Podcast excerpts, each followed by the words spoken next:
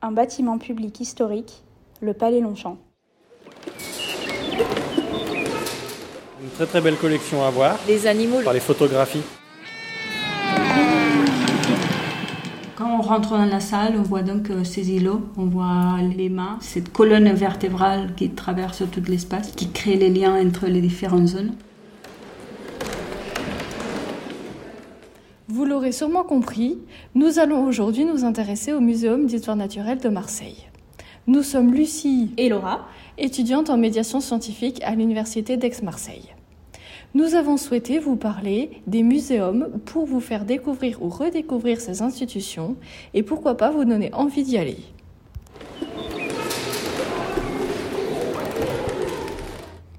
À l'origine, au XIXe siècle, l'idée est de collecter et d'exposer la nature comme un trésor. Les muséums sont les héritiers des cabinets de curiosité. C'est dans ce contexte que celui de Marseille a été implanté dans le parc Longchamp en 1869.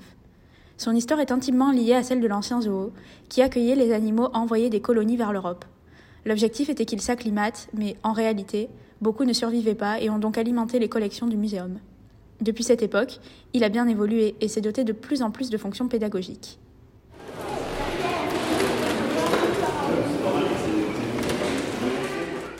Quoi de mieux pour parler d'un dispositif de médiation que d'aller directement à la rencontre des premiers concernés? Nous nous sommes rendus devant le muséum à deux pas de la fontaine du parc Longchamp pour demander aux visiteurs et visiteuses de nous parler de leur expérience.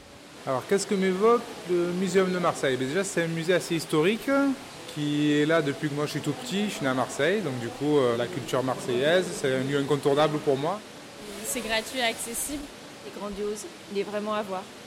Selon eux et elles, le Muséum de Marseille n'a rien à envier à ceux des capitales européennes. Ceux de Marseille sont à la hauteur de tous les musées européens que j'ai pu visiter. J'ai visité des musées, oui, mais il n'y avait pas autant d'animaux, autant d'espèces. Tout le monde a particulièrement adoré les animaux. D'ailleurs, c'est surtout pour les voir en vrai que les gens viennent qui est lié aux animaux et les animaux préhistoriques et autres, c'est un intérêt familial, je dirais. C'est bien de venir voir en live des choses euh, et les, les, toucher ou les voir de près, plutôt que les voir sur un écran. C'est toujours plus enrichissant, je trouve. Il y a énormément de reportages, de documentaires, tout ça. Donc là, c'est une alternative intéressante où on peut voir euh, des animaux taille humaine plutôt que devant un écran. Ce que j'aimerais bien et ce qu'il n'y a pas là, c'est que donc il y a les noms des animaux, mais ça serait bien qu'il y ait un petit descriptif euh, plus de leur environnement, de leur spécificité en fait, de ce qu'ils font, euh, combien de temps ils vivent, euh, ce qu'ils mangeaient. Mais bon, déjà, c'est un super travail qu'ils ont fait ici. On puisse voir tous ces animaux qui ont disparu et on les a devant nous. C'est un truc de fou quoi. Cette restauration qu'il y a derrière est aussi un gros travail qu'il faut reconnaître. Pour les visiteurs et les visiteuses, transmettre ces connaissances est la mission principale du muséum. On vient avec les enfants pour leur montrer pour la première fois, parce que du coup, ben, c'est la transmission d'une culture et d'un patrimoine. Je pense que c'est toujours le but de enseigner l'histoire du monde, mais partout.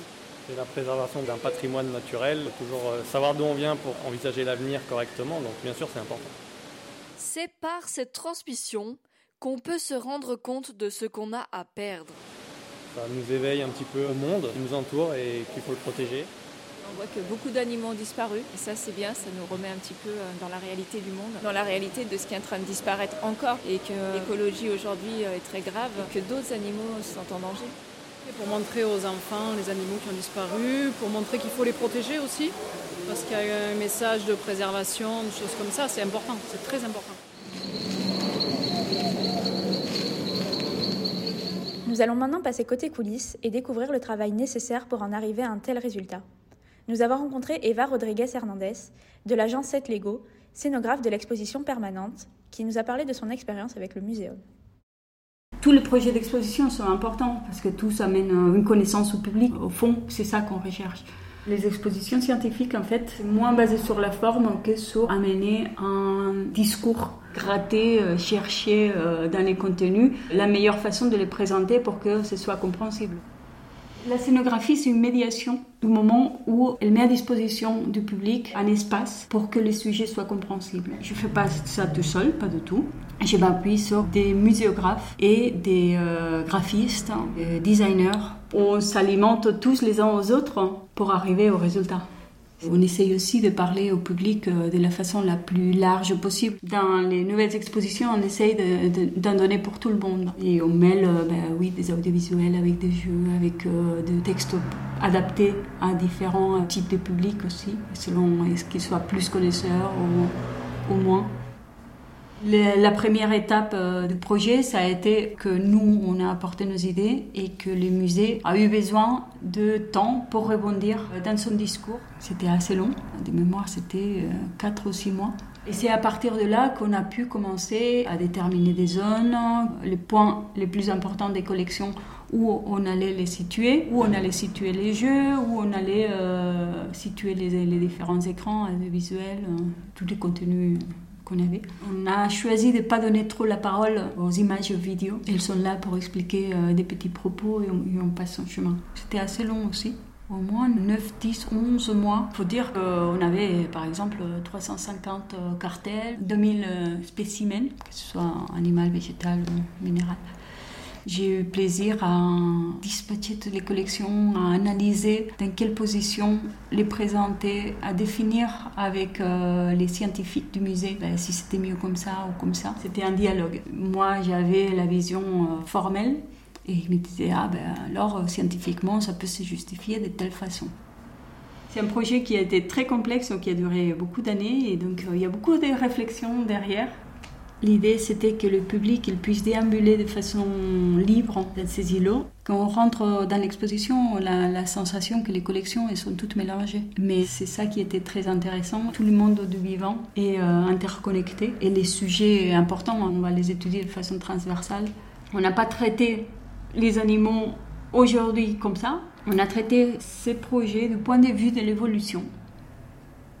La mairie de Marseille proposait la gratuité des musées peu avant l'ouverture de celui-ci. Je pense que c'est vraiment une grande idée parce que les savoirs, il faut les partager, il faut éduquer. Et euh, une façon vraiment euh, très intéressante d'éduquer, c'est les musées.